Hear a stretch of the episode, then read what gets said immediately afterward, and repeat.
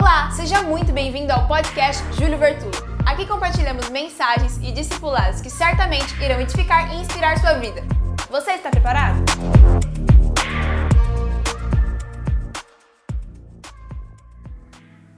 Irmãos, às vezes a gente fica dependente de algumas coisas, mas a gente tem que crescer. Vou contar duas histórias rápidas, eu creio que vai edificar você, porque muita gente foi edificada de manhã. Vou usar um aspecto financeiro, porque é fácil de ilustrar, Jesus fazia muito isso, mas eu quero que você entenda isso de forma espiritual, pode ser? O primeiro prédio que a gente alugou, a Érica tinha um violão, eu tinha uma Bíblia, eu tinha a Érica, a Érica tinha eu. Era tudo. E a gente alugou um prédio. Ali na rua Paraná. Irmãos, a gente tinha que pagar o aluguel.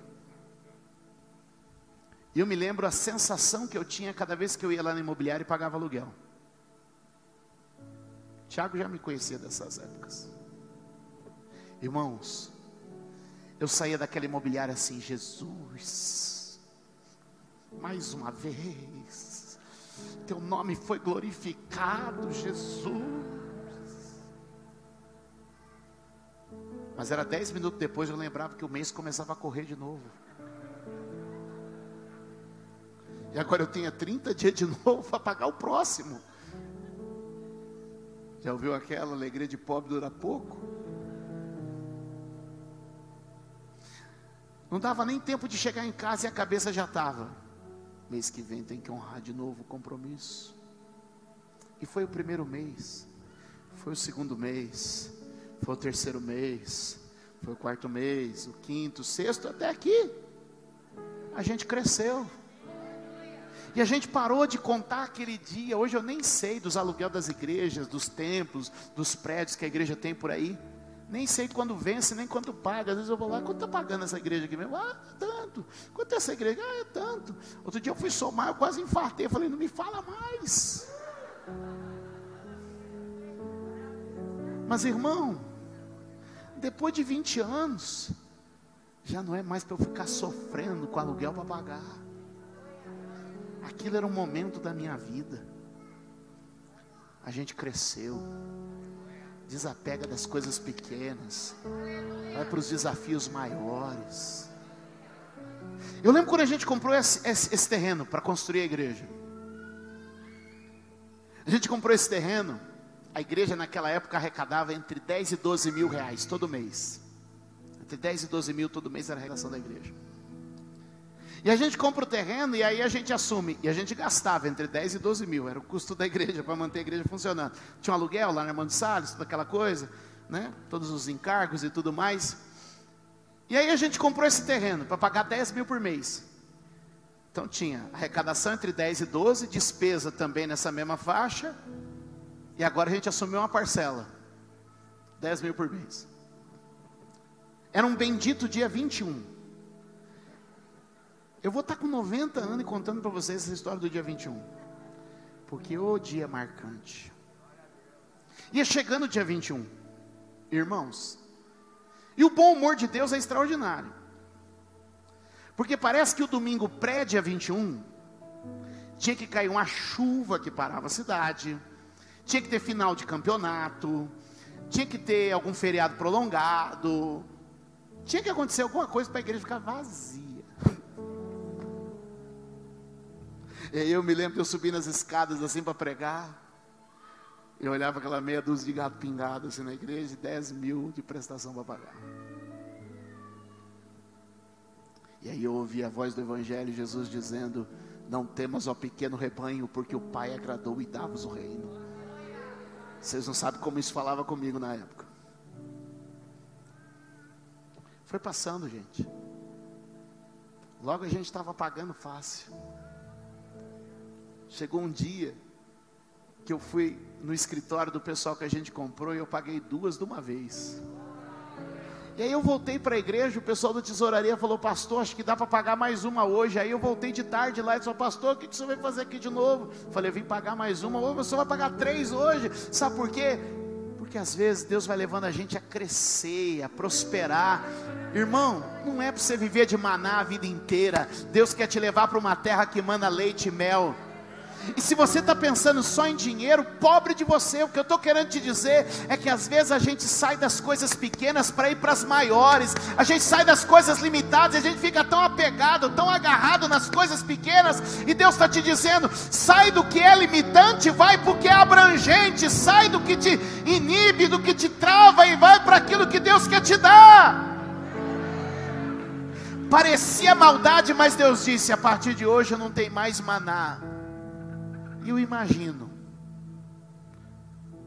o tataravô de Judas estava lá.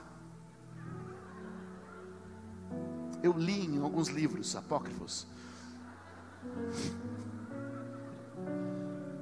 O tataravô de Judas dizendo: E como é que nós vamos viver sem maná? Hum. O tataravô de Tomé dizendo: A gente vai passar fome agora?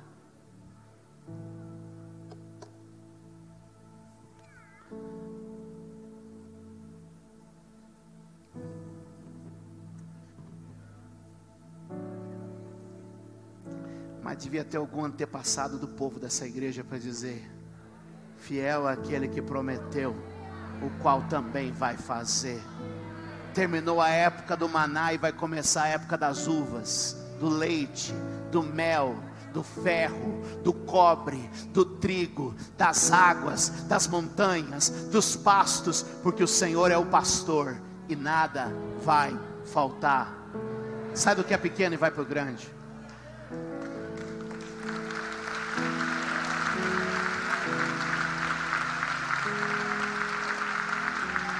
Dá um glória a Deus aí, diga um aleluia, aplaude com vontade a Ele.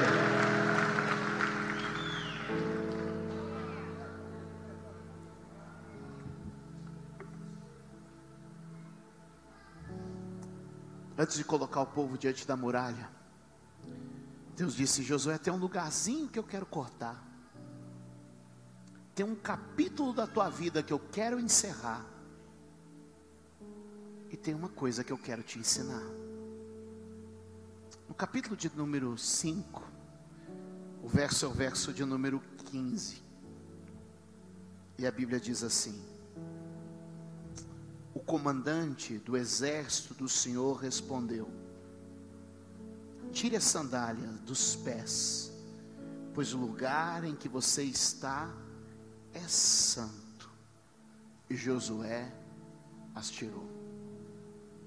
Algo muito igual aconteceu com Moisés. Preste atenção, em 10 minutos eu termino. Algo muito igual aconteceu com Moisés. A Bíblia diz no livro do Êxodo, no capítulo 3, no verso 5, diz assim: Então disse Deus: Não se aproxime, tire as sandálias dos pés, pois o lugar em que você está é terra santa. Em ambas as situações, esse pedido de Deus para tirar as sandálias antecedeu o momento onde Deus ia falar com eles. Onde Deus ia trazer uma palavra. Onde Deus ia revelar a eles o caminho da liberdade e da vitória. Talvez inspirado nisso, Salomão escreveu Eclesiastes 5. Coloca aí. Eclesiastes 5 para mim, por favor. Quando você for ao santuário de Deus, seja reverente. Quem se aproxima para ouvir é melhor do que os tolos que oferecem sacrifício sem saber que estão agindo mal. Quando Deus fala tanto com Josué, como fala com Moisés, tire a sandália, porque eu vou falar com vocês. Tem três coisas simples que eu divido com vocês para a gente orar depois. Número um, tanto Josué como Moisés principalmente, cresceram no Egito.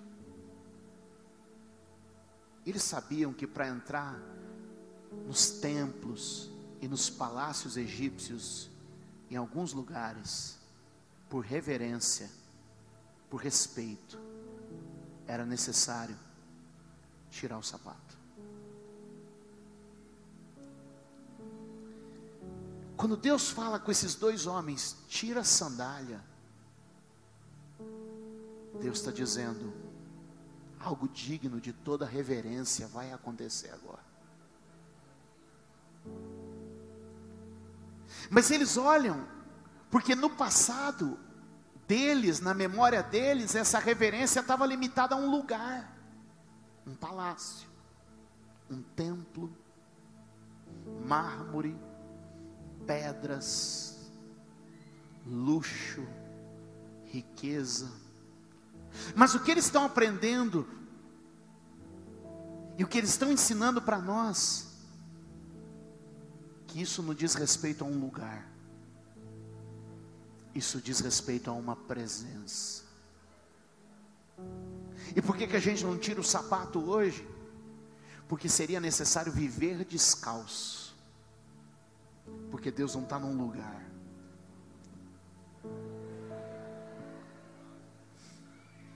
Porque Deus não se está num lugar agendado. Todo domingo, sete da noite, aquele é o lugar.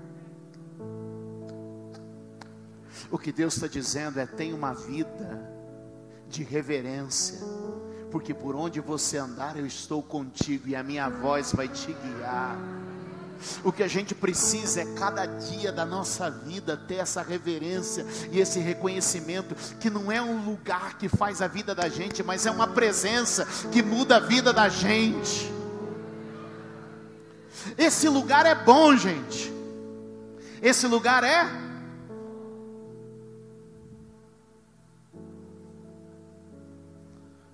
Mas Deus não habita aqui. Você vai embora e Deus vai com você.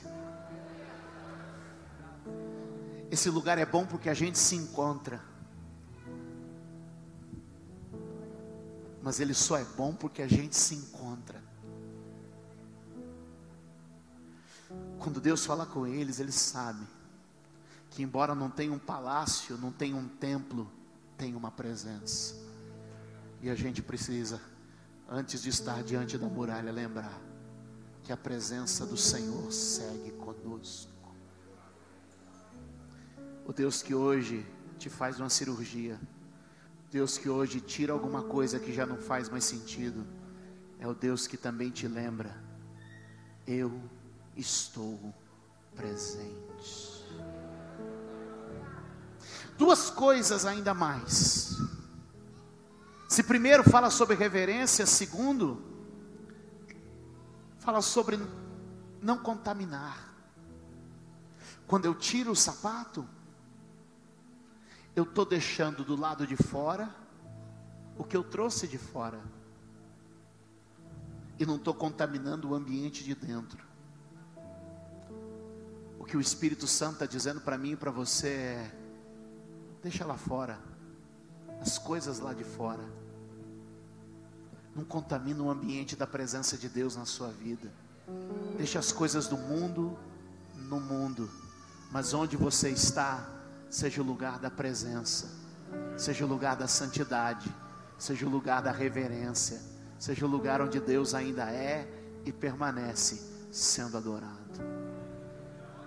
E se você puder fazer uma reflexão de 30 segundos e dizer: Senhor, se eu tenho carregado comigo alguma coisa que contamina o ambiente, que no dia de hoje fique para fora, junto com os meus sapatos, mas não vai entrar na minha casa, não vai entrar na minha família, não vai entrar na minha vida, vai ficar do lado de fora. O que é do mundo é do mundo, o que é de Deus é de Deus, e eu quero fazer essa separação a partir de hoje. A terceira coisa Ouve aqui, escuta bem. É que quando eles tiram o sapato, o sapato é como um isolante. Quem entende isso? Se eu estou de sapato, eu estou pisando aqui, mas eu não estou em contato. Se eu estou de sapato, Ó, eu tô, mas eu não toco. Você entendeu? Ó, eu vim para a igreja, mas eu não senti a igreja. Eu até participei da oração, mas eu não me conectei com a oração. Se eu ponho aqui, tem um isolante. Eu não sinto a temperatura da pedra. Mas quando eu tiro o sapato e eu ponho aqui, eu sinto a temperatura, a textura. O que Deus te trouxe aqui hoje para dizer é que tem coisa na sua vida que está isolando você. Você está presente, mas não tem contato.